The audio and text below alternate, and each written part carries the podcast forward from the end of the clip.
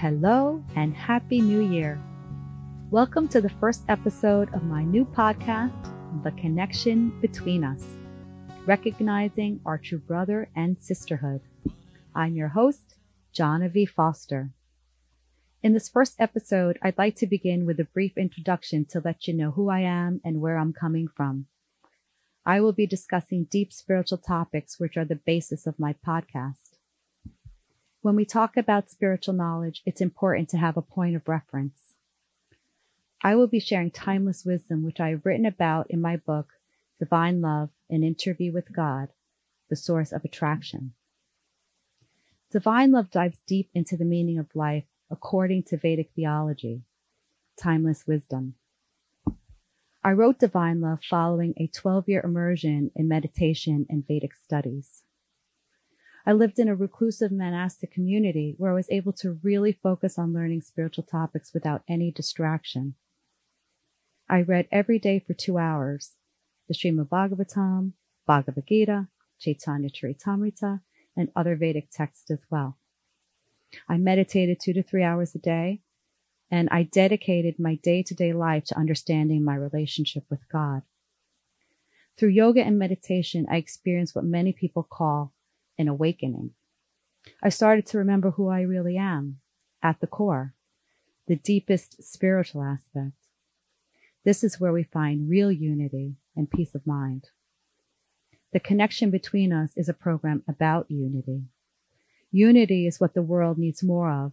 So even though there are literally millions of podcasts to choose from, I feel inspired to share my voice. There's always room for more unity. Our lives are enriched through the connections we share with one another. With my current job, I've had the opportunity to connect with many people in our local area. For the past 10 years, I've been working as a wellness educator at a local health food store. We developed a program to provide wellness support to our community, which has been very well received. Our work involved creating original healthy recipes and sharing timely wellness tips. I'm also a certified yoga teacher, a licensed massage therapist, and a certified life coach. In 2007, I started my own business, Quiet Mountain Sanctuary, a private mountain retreat style bed and breakfast. We hosted people from all over the world. I offered our guests yoga, massage, guided hikes, cooking classes, and meaningful conversation. That's my favorite, meaningful conversation talking about things that really matter. That just lights me up.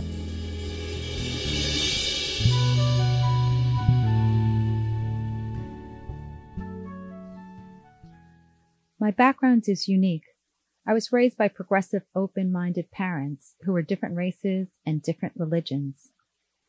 I was encouraged to find my path, which I did. I started to really search for meaning when my sister Robin died. Death has a way of really shaking up your life. I was determined to understand what death was all about. Pain can be a great motivator. I started asking all those questions. Why? Why am I here? What is the purpose? I was 14. I didn't want to live without knowing the answers. I needed to make sense of our existence, so my journey began. During my college days, I studied different philosophies, I visited various churches and temples, and then I started reading Bhagavad Gita as it is. That's when I felt like a light had been turned on.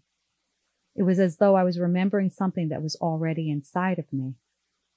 And that's what prompted me to live in an ashram full time. I wanted to continue to find those answers I had so eagerly been looking for. I decided to devote all of my time and energy to spiritual growth. I nurtured my soul in a way that brought me true understanding of life's mysteries. We're not meant to be in the dark. Existence doesn't come into being without a way of understanding how and why. If we really want to know what life is all about, we can most definitely know. It just requires an open mind and an open heart. I was willing to go the distance for a long time to achieve my goals. After 12 years, it was time for me to move on and spread my wings. I was excited to get back out into the world and share this profound wisdom I had learned and do whatever I could to help uplift humanity. The publication of Divine Love was my initial attempt to reach out and be a voice in the world of spiritual thinkers. I also hosted a show on Blog Talk Radio called Living Well with Genevieve, where we discuss topics related to all aspects of well-being, body, mind, and soul. I always felt that my purpose in life is to help people in some way. Throughout my upbringing, I was always taught the value of caring for others, improving the quality of life with each succeeding generation. That was my father's motto. I witnessed and experienced true unconditional love. Unconditional love is the foundation of our being. It gives us strength and fortitude.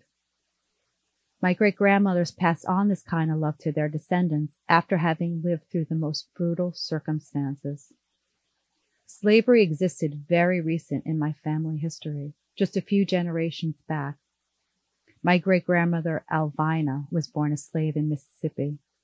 She was prohibited from learning to read or write even after slavery ended, though she managed to do so in secret. Alvina's grandmother Rebecca was forced into slavery. Her mother was a free Choctaw woman, so by law, Rebecca was born free. At age 14, she was kidnapped from her village and taken to the plantation where her father was enslaved. On the plantation, Rebecca endured the most cruel, inhumane treatment imaginable. But somehow she never became bitter and hateful. This is where I find inspiration. Knowing what they went through helps me maintain perspective. It reminds me of the power of the human spirit, knowing that I can get through whatever hardships may come my way. I'm honored to be a part of Rebecca's legacy. Her life story is a true account of overcoming, a story of power and resilience. It reminds us that we could tap into our inner strength at any moment. It is something we all have inside of us. Before I end, I'd like to share something I recently read in the New York Times on New Year's Day. It felt timely and perhaps a validation that this is what we need to be talking about at this time. Connections. The headline read, quote, Happy New Year. Set yourself up for a more meaningful, connected life in 2023. For over 80 years, researchers at Harvard have studied what makes for a good life. They found one surefire, scientifically proven predictor of happiness, developing warmer relationships. For generations, researchers have followed families from different socioeconomic backgrounds, asking them incredibly detailed questions and giving them medical exams. What emerged is that a crucial element of happiness is relationships. If you're going to make one single decision that would ensure your own health and happiness, the science tells us that it should be to cultivate warm relationships of all kinds. It's not just about having a partner. It's in every realm of your life. End quote. So it looks like we're on the right track. We need to cultivate warm relationships and feel connected. The connection between us reminds us of the intrinsic bond we share with one another. In my next episode, I will talk about happiness and how our happiness is linked to the quality of our relationships. The science tells us so. We are meant to be happy. It starts with our connections.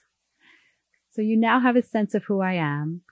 So I'd like to get to know you, my audience, and together we can move toward a more joyful and fulfilled life. Thank you for listening. On this significant day, to honor Dr. Martin Luther King, I am releasing my podcast. Stay tuned for episode two, Uncovering Happiness, coming the end of next week.